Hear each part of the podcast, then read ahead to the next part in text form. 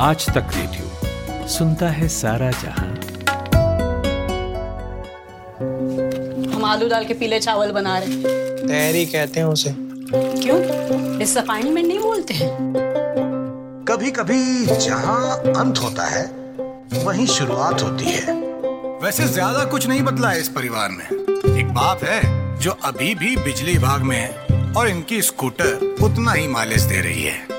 बड़े बेटे अन्नू मिश्रा जो बिज़ी विदाउट वर्क हैं और छोटे बेटे अमन मिश्रा जो रोज किताब खोल के रट्टा मारते हैं और बंद करते ही सब भूल जाते हैं। और हमेशा की तरह सबसे अंत में आती है एक माँ जो आज भी खीर में अमृत के टपकने का इंतज़ार कर रही है। और नहीं टपका तो? तुम्हारे कहने से नहीं टपकेगा। टपकेगा और पूरा परिवार आपदा विपदा से बचा रहेगा। मम्मी ये आपदा सुने थे बिपदा क्या होता है? इधर आओ। इधर आओ। क्या है? ये होती है यार। ये होता है बापदा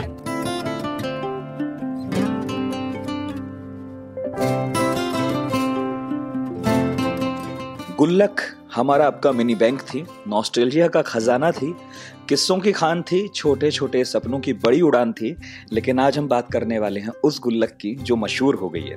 गुल्लक टू एक छोटी सी क्यूट सी सीरीज़ है जो सोनी लिव पर आपका इंतज़ार कर रही है। अब टू बोला है तो यानी वन भी आया होगा। दो साल पहले आया था साहब। और ऐसा आया था कि मैं टू का इंतज़ार करता रहा। पार्ट टू पंद्रह जनवरी को जैसे रिलीज़ हुआ, देख डाला मैंने। और वाह वाह, क्या कहने। कमाल करके रख दिया। मतलब पार्ट वन अगर मकान था तो दूसरे वाले को आप हवेली समझिए। तो आज इसी हवेली के दो आर्किटेक्ट मेरे साथ हैं। पहले तो हैं डायरेक्टर पलाश वासवानी। स्वागत है आपका। थैंक यू थैंक यू और दूसरे हैं राइटर दुर्गेश सिंह और ये जो आप लोग गुल्लक का टाइटल ट्रैक सुनते हैं वो भी भाई साहब ने ही लिखा है। स्वागत है जी। शुक्रिया नितिन शुक्रिया। और मेरा नाम नितिन ठाकुर है। तो भाइयों पहले पत्रकार वाला सवाल कर लो आप दोनों से। कैसा लग रहा है आजकल इंटरव्यू दे देकर? तो पहले पलाश बताइए आप। अच्छा ही लग रहा है। देखिए जब इंटरव्यू में गुल्लक की डिटेलिंग के बारे में जब पूछा जाता है तो हमको भी मौका मिलता है कि हम इसके पीछे क्या थॉट प्रोसेस रही है दुर्गेश ने जब लिखा या जब हमने सबने यहाँ पे सोचा जो श्रेयांश है जो शो के शो रनर हैं उनसे जब बातें होती थी और किस तरीके से हम लोग ने इसको पूरा पिक्चराइज किया और फिर कैसे उसको कन्वर्ट किया तो उसके पीछे की बातचीत जो है बड़ी इंटरेस्टिंग है जो आई होप की ऑडियंस को सुनने मिलेगी तो अच्छा ही लगता है। और लेकिन एक बात है पार्ट वन भी बढ़िया था और पार्ट टू भी दमदार है। मगर पार्ट वन को लेकर बहुत कम लोगों को पता था और अब जो हल्ला मचा है तो लोग पार्ट वन भी देख रहे हैं तो बड़ा अफसोस हो रहा है उन्हें। कई बार अफसोस होता है कह रहे हम ही पीछे रह गए हमने देखा ही नहीं था ये तो। तो इस बात का आपको थोड़ा बहुत मतलब मलाल पहले रहा होगा शायद पार्ट वन में इतनी चर्चा नहीं हुई थी। जी वो रहता ही है thanks to Sony LIV also for it कि सोनी लिव ने इसको बड़े अच्छे से प्रमोट हम्म। भी किया है जहाँ पे लोगों को पहुँच पा रहा है। और पार्ट वन जिन्होंने बनाया था, निखिल ने लिखा था, अमृत ने डायरेक्ट किया था, उन्होंने बड़ी खूबसूरती के साथ इसको बनाया था। और वो जब वो ऑडियंस देख के सीज़न वन भी अगर वो पसंद कर रही तो वो तो हमारे लिए बहुत अच्छी अच्छी बात ही है, क्योंकि बहुत अच्छा होता है जब कोई एक शो कॉन्स्टेंटली अगर अच्छा बनता है season one season two season three आप अगर कॉन्स्टेंटली अच्छा दे पाओ तो वो किसी भी क्रिएटर के लिए एक तरह की जीत है। बिल्कुल। अच्छा दुर्गेश आप बताइए आपका भी अचानक शेड्यूल तो बदल गया होगा। भाई राइटर लोगों का शेड्यूल जो है बड़ा पैक रहता है बॉम्बे में। और अब तो मुझे लग रहा है कि आपका पैक तो है लेकिन किसी और तरीके से है। अभी लाइव दे रहा हूँ अभी ये कर रहा हूँ कल आप कहीं और थे मैं लगातार आपको दो तीन दिन से व्यस्त देख रहा हूँ। हाँ तकिए के नीचे फ़ोन रख के सोने लगा हूँ एक्चुअली है ना? तो वो वो चेक चेक करने के लिए नोटिफिकेशन अच्छा कुछ और आया क्या? कुछ और आया क्या? कुछ और भेजा क्या किसी ने? तो वो जैसा मैं अभी थोड़ी देर पहले बता रहा था कि हम्म। प्यार तो बहुत सारा मिल रहा है लोगों का पर हम्म।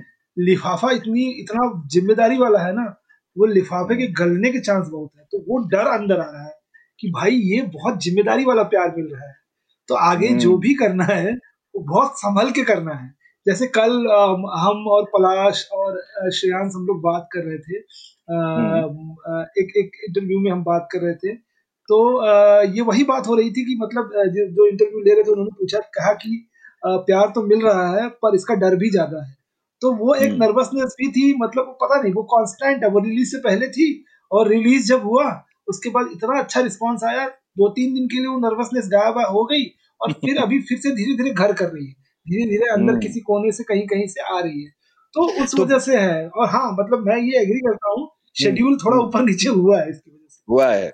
नहीं तो हम जैसे लोग भी फ़ोन कर देते हैं भैया दे दो यार कर दो आज तो कर दो कल तो कर दो। तो मुझे पता है कि अभी ये व्यस्तता आपकी लंबी चलेगी लेकिन व्यस्तता की आपको शुभकामनाएँ आपने मेहनत की है। ये बताइए पुराने दोस्तों के भूले बिसरे लोगों के भी फ़ोन आ रहे हैं कि नहीं आ रहे जी शुक्रिया शुक्रिया।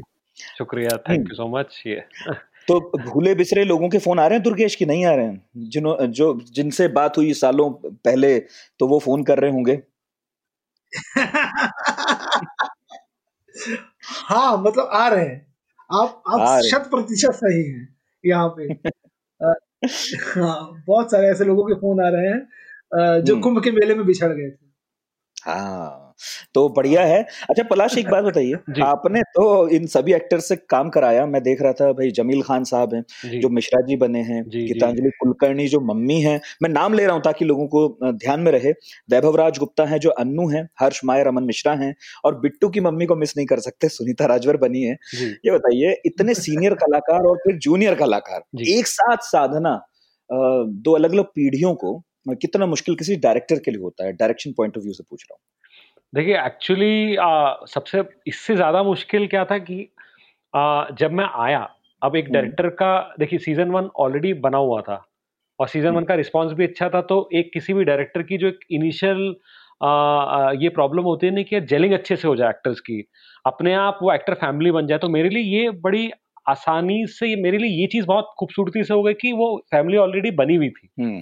तो अब एज अ डायरेक्टर यहाँ पे फिर मेरा काम यह हो गया था कि किस तरीके से मैं जब इनसे मिला अब जब ये जब चारों बातें करते थे सुनीता मैम उसमें मस्तियाँ करती थी तो ये अपने आप में एक फैमिली है अब इस फैमिली को मैं इनके किस्सों को या इनकी हम्म। बातचीत को मैं कितने अच्छे से कैप्चर करूँ हम्म। ये मेरे लिए इंपॉर्टेंट हो गया था तो फिर मेरा ध्यान पूरे तरीके से यहाँ रहा कि हाँ ऑफकोर्स टोन एक टोन थी जहाँ पे मुझे था कि यार ये टोन ही रखनी है या इमोशंस में इससे आगे नहीं जाना है या हम्म।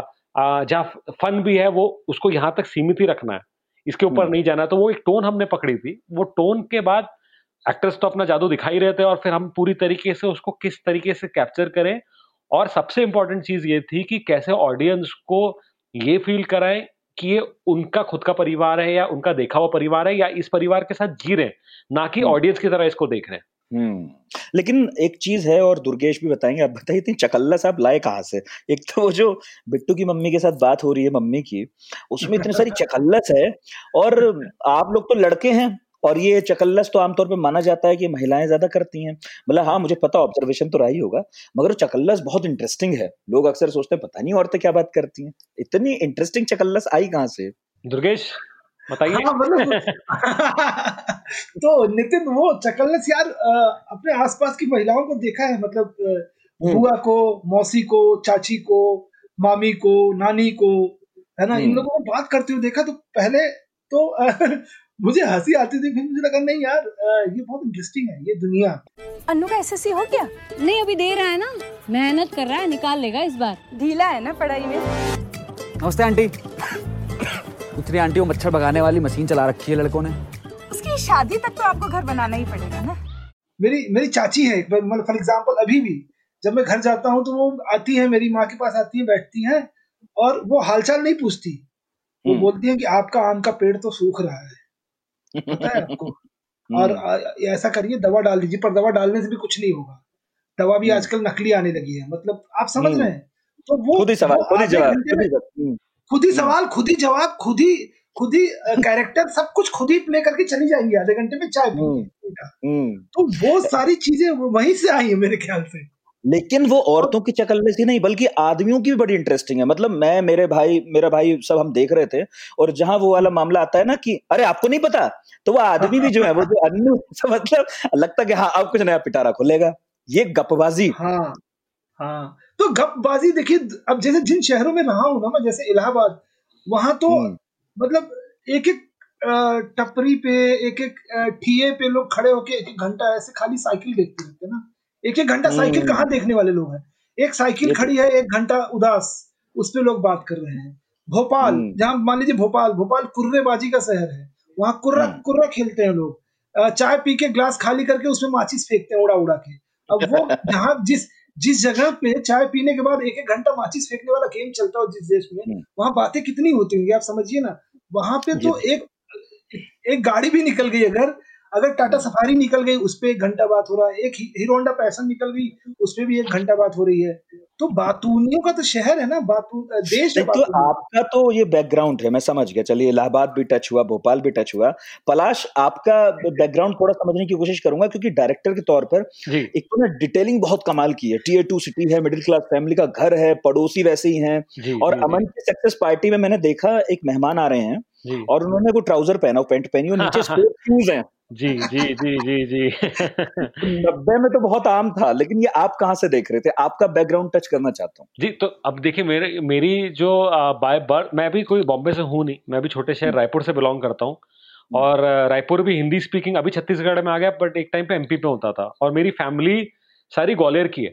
मेरे हाँ। मेरे मम्मी के साइड के सब लोग ग्वालियर के हैं फादर के साइड के और हम सब लोअर मिडिल क्लास बैकग्राउंड से ही आते हैं। मतलब और मैं बोलूँगा इस पूरे ग्रुप की जितने भी लोग इन्वॉल्व रहे हैं गुल्लक में चाहे वो दुर्गेश हो चाहे मैं हूँ चाहे वो श्रेयांश हो चाहे वो टीम हो जो हमारी टीम थी वो मोस्टली सारी की सारी ना कहीं ऐसे बैकग्राउंड से ही आती है। तो एक तो ये सबने जिया हुआ था। अब देखिए डायलेक्ट शायद से बदल सकते हैं लोगों के एमपी से यूपी जाते हुए। लेकिन वो जो घर है वो घर सबके सेम है। उस घर में अभी भी पीछे विक्स का डब्बा रखा रहेगा हम्म। रेडियो के आगे चाबी का छल्ला पड़ा रहेगा है ना? तो इस तरह की जो डिटेलिंग है वो सबने ऑब्ज़र्व खुद करी हुई है। तो मेरे खुद देखा हुआ था इस तरह का घर हम्म। मेरा भी था बचपन में। हम्म। और फिर क्या हुआ जब ये शो लिखा जा रहा था तो अपने आप एक विजुअलाइजेशन का प्रोसेस चालू हो जाता है। अब सी, और सीज़न वन में क्योंकि वो घर ऑलरेडी एग्जिस्ट करता था। बिल्कुल।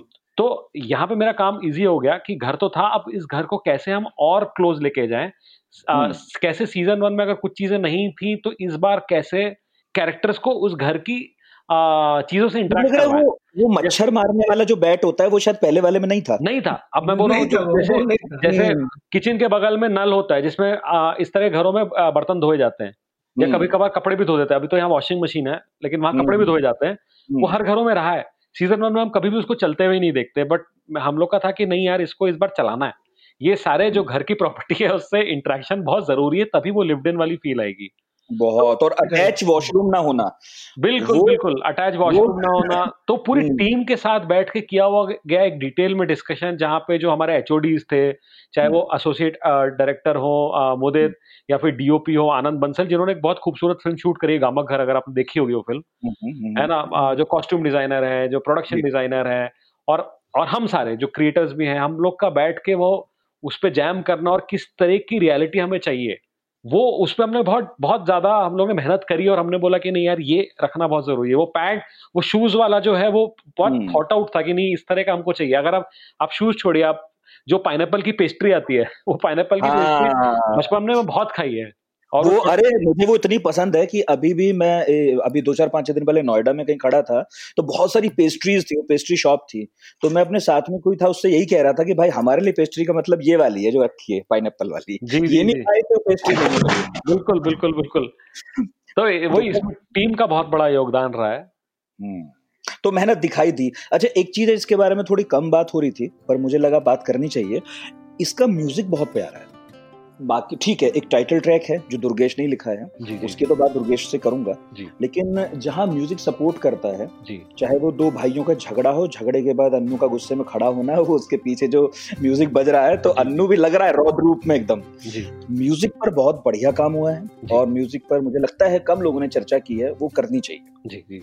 ये थैंक तो रियली थैंकफुल टू यू कि आपने ये वाली चीज़ पकड़ी क्योंकि म्यूज़िक में बहुत मेहनत करी गई है। तो इसके पीछे दो लोग दो बहुत टैलेंटेड लोग हैं। एक है हम्म। अनुराग साइकिया जो इसके बैकग्राउंड म्यूज़िक जिसका जिन्होंने दिया है इसका। और हम्म, दूसरे हम्म। हैं सिमरन होरा जिन जिन्होंने गाना लिखा है जो आखिरी लिखा है सॉरी जिन्होंने गाना को कंपोज किया है। जो तू मेरा राज़ी जो लास्ट में चलता है प्लस टाइटल ट्रैक भी। तो ये दोनों लोग लोगों एक तो बहुत कमाल के दोनों यू नो क्रिएटर्स हैं और लिटरली मैजिकल है। तो यहाँ पे थोड़ा सा बस ये ऐसा था कि आ, मैं थोड़ा क्लियर था कि मुझे किस तरह के जोन में मैं म्यूज़िक देख रहा हूँ और आ, हम्म। जैसे एंड जो है वो एंड में जहाँ पे ये थोड़ा सा इमोशनल जो हमारा ग्राफ हम्म। है वो इमोशंस की तरफ़ ज़्यादा मुड़ता है वहाँ पे हम्म। हमारा एक ट्रैक था जो रेफरेंस के लिए लिया था मैं पहली बार ही इन्फॉर्मेशन दे रहा हूँ तो दम लगा के हईशा का एक ट्रैक है प्रेम्स थीम के नाम से थीम म्यूज़िक हाँ, जो बड़ा हाँ। सुंदर है और बड़ा न्यूट्रल इमोशन है। तो एज अ ऑडियंस वो पूरा जो सीन है जिसमें मैं अमन के लिए मुझे खुश भी होना है बट मुझे अन्नू के लिए बुरा भी लगना है। माँ बाप के लिए मुझे खुश भी होना है कि वो आ, आ, अमन छोटे लड़के ने टॉप किया तो उनकी खुशी है। लेकिन हम्म। वहीं माँ बाप के साथ अन्नू ने शायद से कुछ बुरा भला कह दिया तो मुझे वो तो इतने सारे मिक्स्ड फीलिंग है कि मैं एक तरह का म्यूज़िक हो ये नहीं चाहता था कि यादर वो सैड हो या हैप्पी हो। वो it has to be neutral और वो न्यूट्रल के साथ ऑडियंस को इमोट करने दो कि वो अपने हिसाब से इमोट करे। हाँ टाइटल ट्रैक पे दुर्गेश में बात करूँगा लेकिन आपने क्योंकि पलाश इमोशन की बात की तो जो आखिरी आपका एपिसोड है उसमें बहुत सारे इमोशंस हैं। जी जी जी। और खासकर कुछ चीज़ें हैं जो सभी को छूती हैं जैसे अन्नू खड़ा है वो भाई के लिए खुश है लेकिन सही बात है मिक्स्ड इमोशन में है। पिछली रात उसका जिस तरह का झगड़ा हुआ है और वो जो पिता हैं वो धीमे से माँ के हाथ में कुछ पैसे रखते हैं और चाहते हैं कि अन्नू अपने हाथ से छोटे भाई को दे। जी। और भाई वो बेकार है अभी काम तो करता नहीं है तो उसके पास कोई अपना पैसा तो है नहीं। फिर वो पैसा देना और फिर छोटे भाई का बड़े भाई को ऑफ़र करना कि तुम मोबाइल ले लो।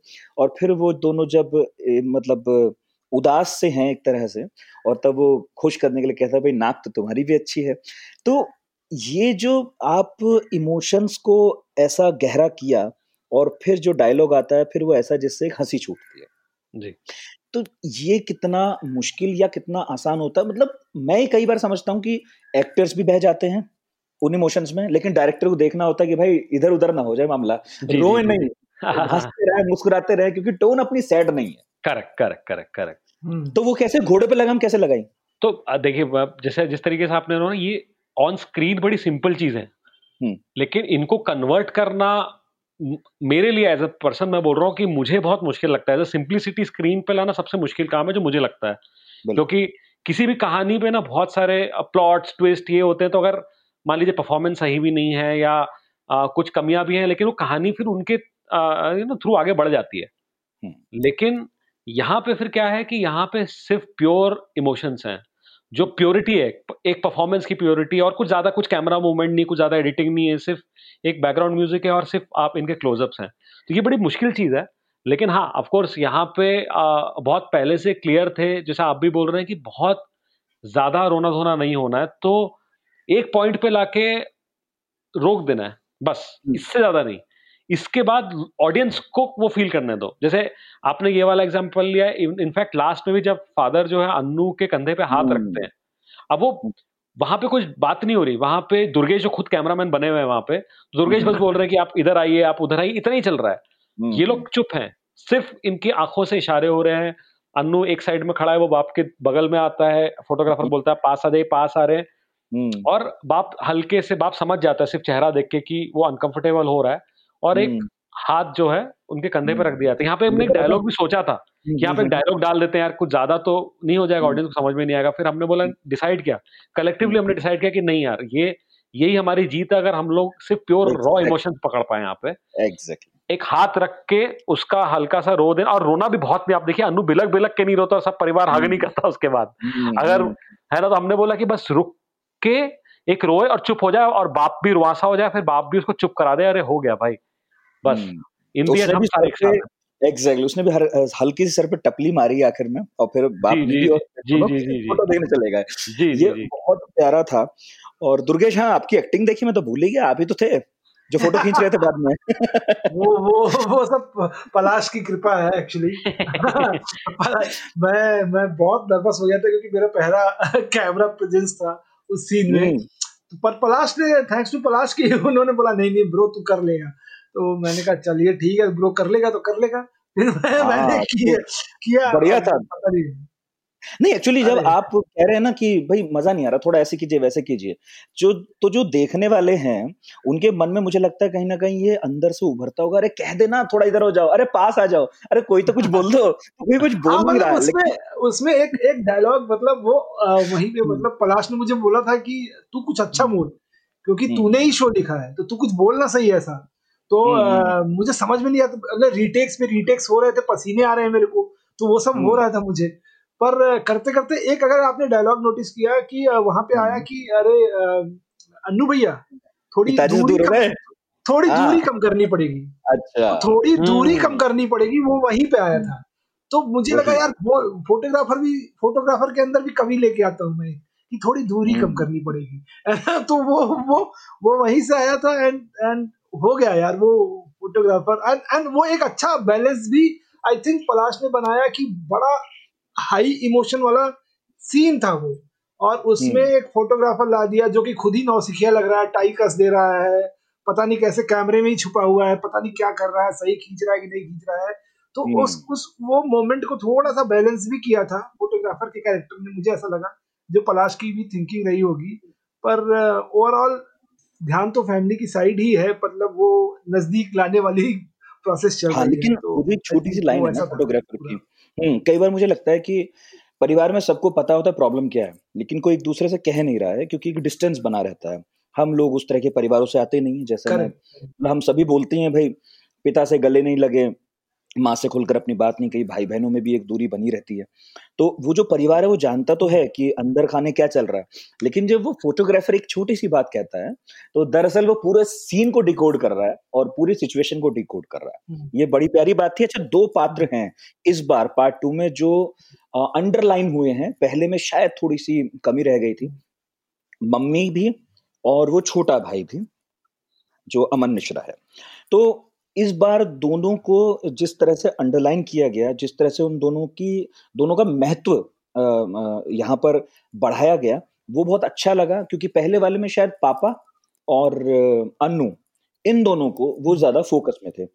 ये जो आपने इतने सारे पात्र रचे हैं इनके आसपास इन चार से मैं अलग की बात कह रहा हूँ ये जो आसपास आपने पात्र रचे हैं जिस बा- जो इस बार दिखाई भी दिए है ना? हम्म, तो ये दुनिया रचना ये कितना इसमें अपने अ, अपनी ज़िंदगी कितनी इसमें काम आती है आप अपना एक्सपीरियंस बताइए कि ये आपके आसपास कहाँ थे पात्र? दुर्गेश से पूछ रहा हूँ हाँ मतलब हाँ ये मतलब एक्चुअली ये इंटरेस्टिंग सवाल है बहुत क्योंकि जो पात्र आपने आसपास के देखे हैं जैसे प्रिंसू भैया हम्म। तो प्रिंसू भैया एज ए लीडर मैं एक व्यक्ति को जानता हूँ क्यों? हम्म। और उनके बैनर्स उनके पोस्टर्स देखे हैं तो जब प्रिंसू भैया आपने नोटिस किया होगा प्रिंसू भैया को के पास कोई संवाद नहीं है। प्रिंसू भैया की आँखों वो अपनी आँखों से बात करते हैं। उनके पोस्टर्स हम्म। बात कर रहे हैं उनके बैनर बात कर रहे हैं। तो वो कैसे बात कर रहे हैं कि नेता नहीं बेटा चुनिए या हम वोट नहीं प्यार मांगने आए हैं? तो हम्म। ये अपने आसपास हमने देखे हैं ये सारी चीज़ें। तो प्रिंसू भैया का हम्म। किरदार वहाँ से निकल के आता है। सिमिलरली त्यागी जी एक राइट हैंड हम सब देखते हैं कि जो चाय जितनी गर्म नहीं होती उससे ज़्यादा केटली गर्म होती है। तो वो अ, हमने वो भी हमने देखा है। और अ, मेरे ख्याल से लक्की का जो कैरेक्टर हो गया कि जो एक दोस्त होता है आपके जीवन में जो हमेशा वहीं पे रहता है जहाँ पे आप पैदा हुए थे। आप आगे हम्म। बढ़ जाते हैं पर वो वहीं पे रहता है और उसी तरीके से रहता है उसी वार्मथ के साथ रहता है उसी एक्सेप्ट उसी एक्सेप्टेबिलिटी के साथ रहता है कि आप जैसे ही जिस तरह से के भी जिस तरीके से भी जाएँगे दिल्ली बंबई से लौट के अपने घर छोटे शहर वो एक दोस्त वहाँ पे है जो आपको वैसे ही स्वीकार करेगा। वो छूट हम्म। गया है।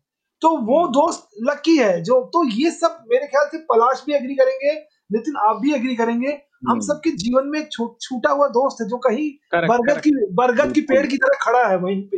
वो जो उसी शहर जो में हाँ वो उसी शहर का बरगद का पेड़ है वो जो हम्म। जिसको ना आंधी ला पा रही है ना दुख उसका कुछ कर पा रहे हैं ना सुख उसको कुछ दे पा रहे हैं वो वैसे ही बरगद बन के खड़ा है। आप जब जाएँगे वो आप, आपके साथ समय देगा वो। तो लकी का कैरेक्टर वो है और ये सारे किरदार आसपास से मेरे ख्याल से हम सबके आसपास के हैं। हम जितने भी लोग छोटे शहरों से आए सबके आसपास के किरदार हैं। तो आई थिंक गुल्लक टू का जो ब्यूटी भी है ना हम्म। जैसा मैं पलाश अक्सर डिस्कस करते रहते हैं वो ब्यूटी इन किरदारों के आसपास भी है। मतलब चार तो पाँच तो चलो चार फैमिली मेंबर्स हो गए एक बिट्टी बिट्टू की मम्मी हो गई। हम्म हम्म पर जो ये आसपास की छोटे छोटे किरदार हैं जो आपको देखने को मिलते हैं वो हम्म, जैसे डॉक्टर का किरदार फॉर दैट मैटर कि अगर आप देखेंगे किट, किट्टी वाले सी एपिसोड में वो जो हम्म। डॉक्टर ब्लड निकालती है बिट्टू की मम्मी बोलती है बस सर तस्करी करोगी क्या? तो हाँ। डॉक्टर डॉक्टर बोलती कौन सी क्लास तक पढ़े हो बेटा? जिस तरह का सवाल तुम हाँ। पूछ रहे सिर्फ़ नैतिक शिक्षा में पास हो पाओगे। तो हम्म हम्म वो हम्म। भी मेरे डॉक्टर थे जिन जिनके पास मैं जाता था और इसलिए हम्म। जाते पिताजी इसलिए जैसे घर में लड़ाई होती थी पिताजी बोलते चलो डॉक्टर पास चलते हैं। लड़ाई हो हम्म रही है डॉक्टर पास क्यों जाना भाई?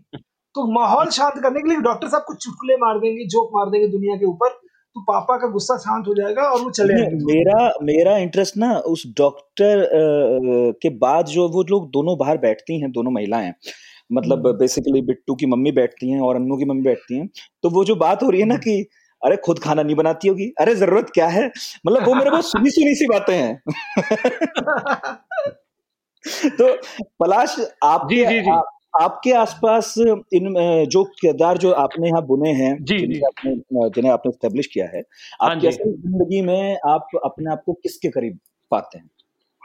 हाँ, देखिए ये किरदार जो है वो जैसे दुर्गेश जी बोल रहा था कि हर किसी ने अपने आसपास देखे ही हैं। है ना?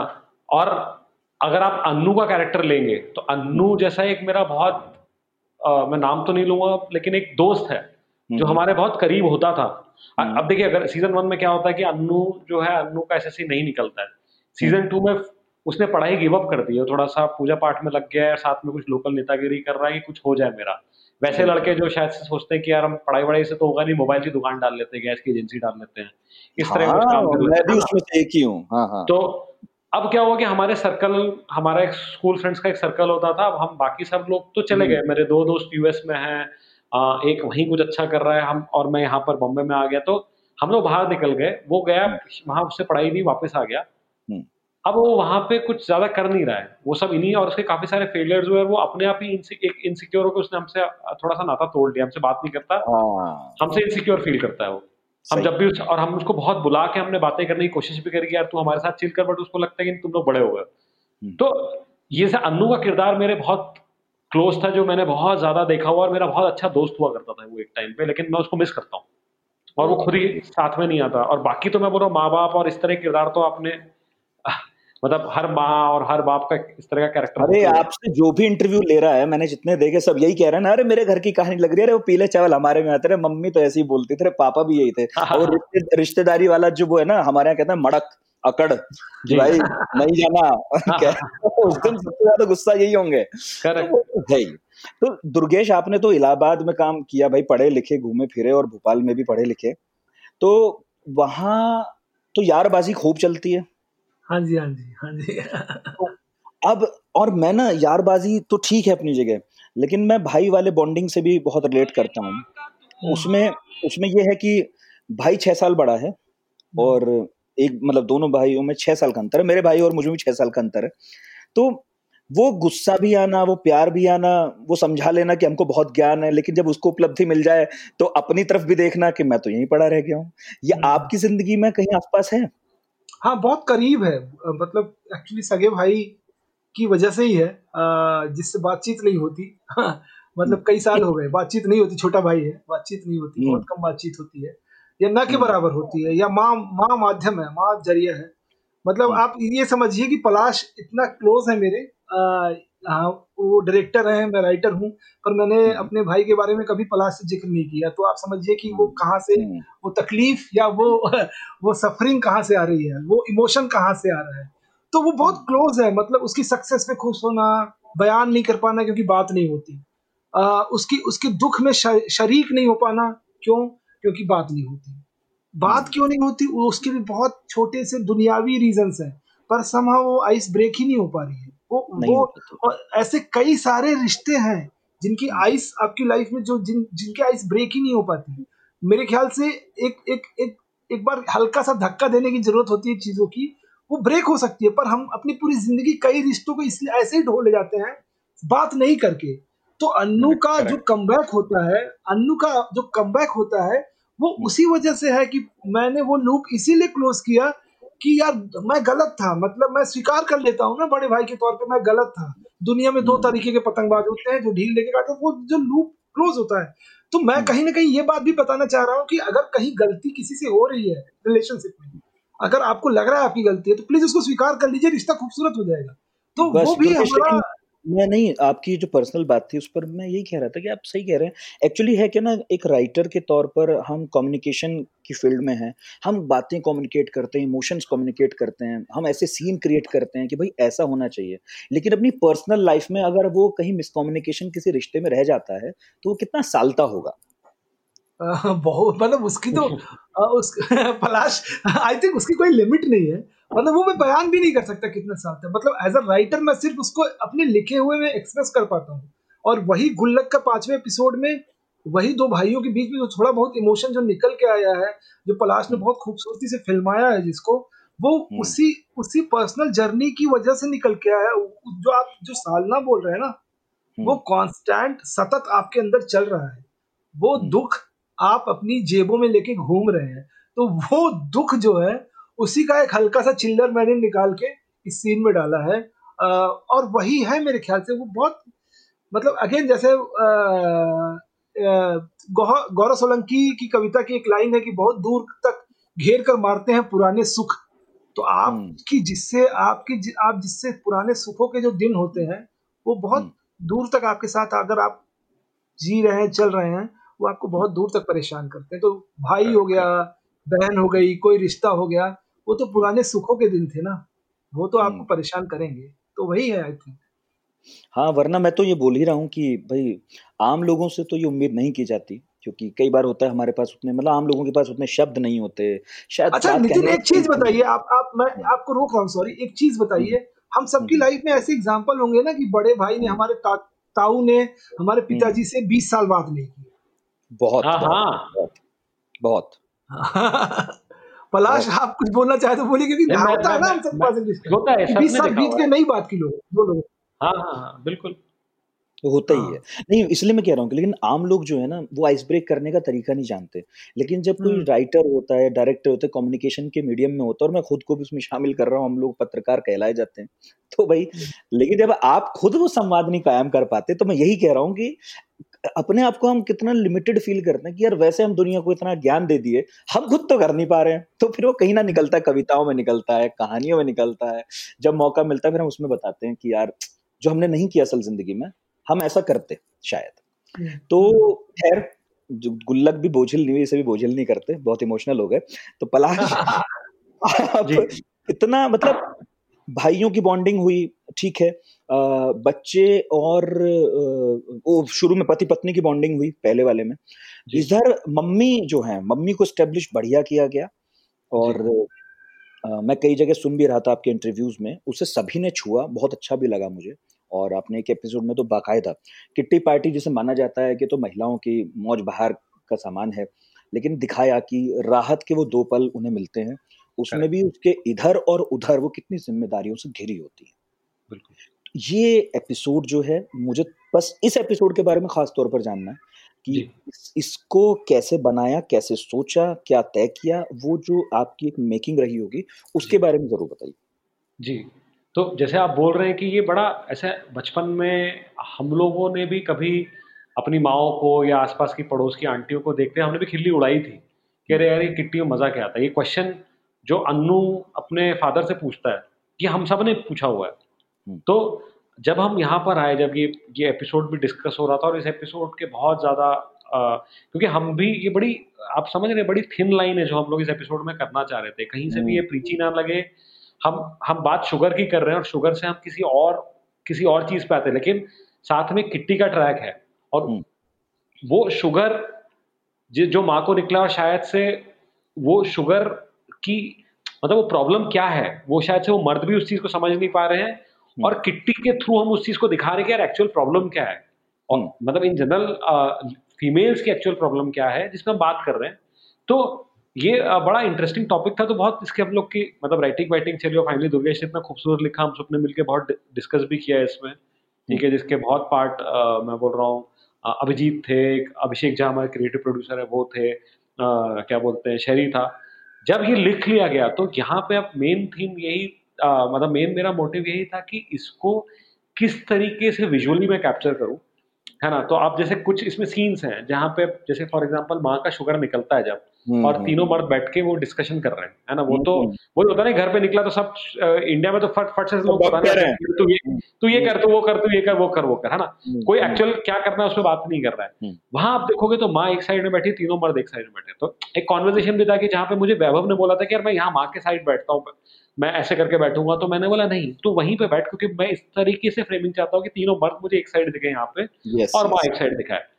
आप बाद में भी जब देखते हैं जहाँ पे नीचे बाप बैठ के माँ को समझा रहा है, तो माँ आपको एक फ्रेम के थ्रू अंदर दिख रही है। है ना? तो हर एक फ्रेम के पीछे एक मीनिंग था कि क्यों माँ वहाँ पर अंदर है क्यों ये मर्द तीनों बाहर है।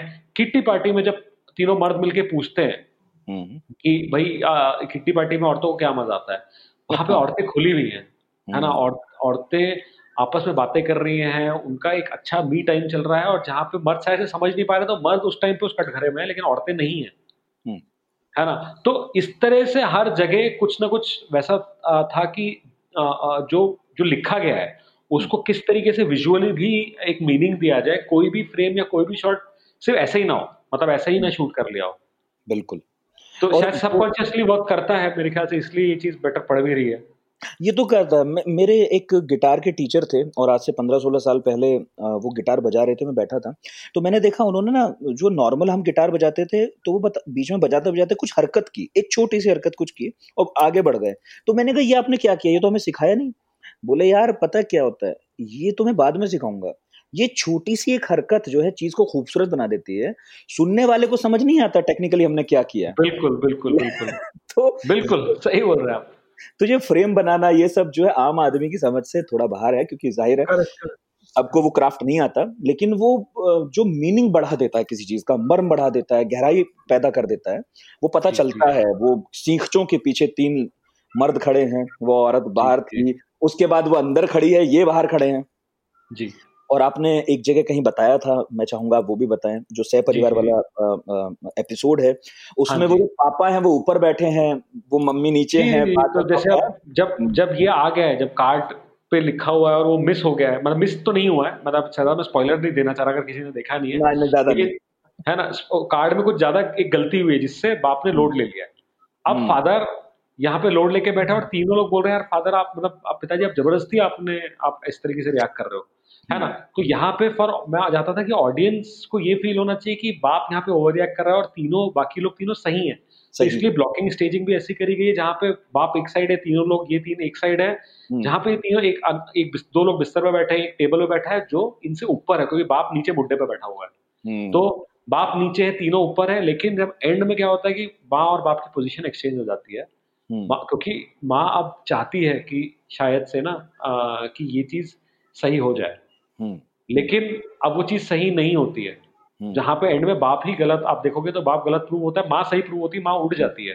हम्म। सब उड़ जाते हैं। बाप जो ऊपर आ गया है बाप को था कि बाप बाप तो इसमें था कि मुझे अपने आप को राइट प्रूफ करना है यहाँ पे। एंड में बाप अपने आप को राइट प्रूफ कर जाता है लेकिन वो भूल जाता है कि आ, जो एक्चुअल जो एसेंस था कि उसकी उसका सगा भाई है वो माँ का सगा भाई है जिसने उसको काट दिया माँ को कितना बुरा लगा हुआ इस चीज़ बिल्कुल। तो है ना इस जीत हार के चक्कर में तो जो बाप जो ऊपर है लेकिन सडनली बाप नीचे हो जाता है सब लोग ऊपर उठते हैं और निकल जाते हैं। इस तरह का मतलब बहुत छोटी छोटी चीज़ है जैसे मैं बोल रहा हूँ कि आपको मैं और थोड़ा सा डिटेलिंग में अगर आपके पास टाइम है तो मैं बता देता हूँ। हाँ हाँ हाँ बिल्कुल टाइम है। अब जैसे फिनाले में जहाँ पे अन्नू का अ, एक डिसअपॉइंटमेंट हुआ उसके साथ उसकी लाइफ में एक बहुत लो पॉइंट आया और जहाँ पे माँ उसको और डांट रही है। तो वहाँ मैं चाहता था कि ऑडियंस भी माँ के साथ रहे वो शायद से अन्नू को पास से ना देखे। तो उसके तीन तीन शॉट्स हैं उसमें। मतलब तीन तरह के शॉट्स हैं। स्टार्टिंग में हम अन्नू को दूर से ही देखते हैं, क्योंकि माँ उसको दूर से देख रही है। उसके बाद अन्नू के हम मिड शॉट्स देखते हैं। तो हम थोड़ा सा ऑडियंस पास आता है अन्नू के, और जब एंड में अन्नू बोलता है कि आपने कुछ जो उनकी लाइन है बोलता नहीं वो लाइन लेकिन जब अन्नू अपना जो दुख है वो एक्सप्रेस करता है तो हम उसके पास है, अन्नू के। और तब माँ भी पास है। और तब माँ समझ भी जाती है कि शायद से मैंने ओवर रिएक्ट कर दिया है। या फिर अगर आप अमन को देखोगे तो अमन जिस तरह का आपका भी था कि अमन सीज़न वन में थोड़ा सा साइड कैरेक्टर जो आपने बोला ज़्यादा था यहाँ पे अगर आप देखोगे तो अमन को सीरियसली लेता, लेता है इस फैमिली में। तो अमन को हमने थ्रू आउट जहाँ भी चारों लोग फैमिली के एक साथ है हमेशा से, सेंटर फ्रेम नहीं किया हमेशा लेफ़्ट या राइट में ही हमेशा कॉर्नर में रहे। लेकिन हम्म। फोर्थ एपिसोड से वो धीरे धीरे सेंटर फ्रेमिंग होनी चालू होती है और आप उनको प्रॉपर सेंटर फ्रेमिंग में देखते हैं जब उनका रिज़ल्ट आ चुका है जब उन्होंने टॉप कर गए। तो बिल्कुल। इस तरह का या फिर colder palettes fourth episode onwards हम कोल्ड हो जाते हैं। जो पर्दे हैं वो थोड़े से कोल्डर पैलेट में चले जाते हैं कपड़े कोल्डर पैलेट में चले जाते हैं और फिफ्थ में वापस एक वार्म आ जाती है फाइनल फोटोग्राफ वाले सीन में। तो ऐसी बहुत छोटी छोटी सी चीज़ें हमने करी हैं। या फिर वो ट्रिस्ट विद डेस्टनी का जब वियो हाँ, चलता है। उसमें जो पटाखे चल रहे हैं ऊपर वो भी एक मीनिंग है वो भी एक मेटाफर है। तो वो वो सारी चीज़ें बहुत सोच क्योंकि जब पेपर में हम लोगों ने लिखा नहीं था फिर जैम करते करते आया जो आनंद था डीओपी उसने आइडिया दिया कि यार यहाँ मुझे लग रहा है अगर फायर वर्क करेंगे तो बड़ा इंटरेस्टिंग हो जाएगा। तो मैंने बोला यार ये तो बहुत सही आइडिया है। दुर्गेश को बताया ये बहुत खुश हो गया श्रेयांश अब झा जो अभिषेक झा ये हम लोग सब ऐसा एक्साइट हो गया ये तो बहुत बहुत सही आइडिया इसको एग्जीक्यूट करता है कैसे इसको एग्जीक्यूट करें? तो ये बहुत छोटा छोटा डिटेलिंग में बताऊँगा तो खत्म ही नहीं होगा लेकिन बहुत सारा है जो इसमें हम लोग ने करने की कोशिश करी है। हम्म नहीं वाकई और हम कई जगह ये देखते हैं कि परिवारों में जो है वो कोई दुश्मन तो होता नहीं है परिवार में। बस आपके अपने अपने पॉइंट्स व्यू पॉइंट्स अलग अलग होते हैं। तो वो। टकराते हैं। तो जैसे एक जगह माँ बैठी है और माँ चाहती है कि आज जो है बड़े बेटे से एक काम कराया जाए जो वो नहीं करता अमूमन और बड़ा बेटा इरिटेट है और वो गुस्से में निकल जाता है लेकिन फिर वो लौटता है।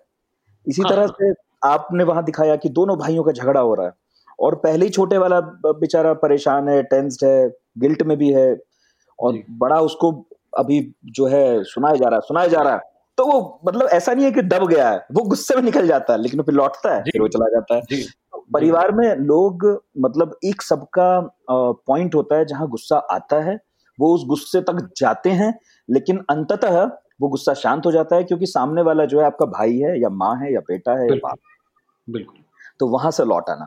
तो ठीक है मेरा आखिरी सवाल आ गया है और वो इसलिए भी क्योंकि कई दिनों से मेरी जबान पर गुल्लक का वो जो टाइटल ट्रैक चढ़ा हुआ है और यही हालत थी एक साल पहले जब मैंने वो देखी थी सोनी लिव पर। तो दुर्गेश ये बड़ा सरल सा गाना है लेकिन बहुत ही गहरा भी है। है ना? तो इसकी यात्रा क्या है? इसको आपको ब्रीफ दिया गया फिर आपने लिखा। एक्चुअली टाइटल ट्रैक जो है कभी अक्कड़ थी कभी वक्कड़ थी तो वो तो ब्रीफ मतलब सीज़न वन जो जिन्होंने डायरेक्ट किया था अमृत अ, राजगुप्ता ने तो उनके साथ बातचीत हुई थी। तो उन्होंने बोला था कुछ लिखिए। तो मैंने धुन पे नहीं लिखा था ये गाना एक्चुअली मैंने हम्म। कविता पे कविता के जैसे लिखा था। तो बेसिकली जैसे होता ना कक्का की कुको कक्का की तो ऐसे अक्कड़ बक्कड़ बम्बे वो वैसा करके मैंने इसको लिखा था।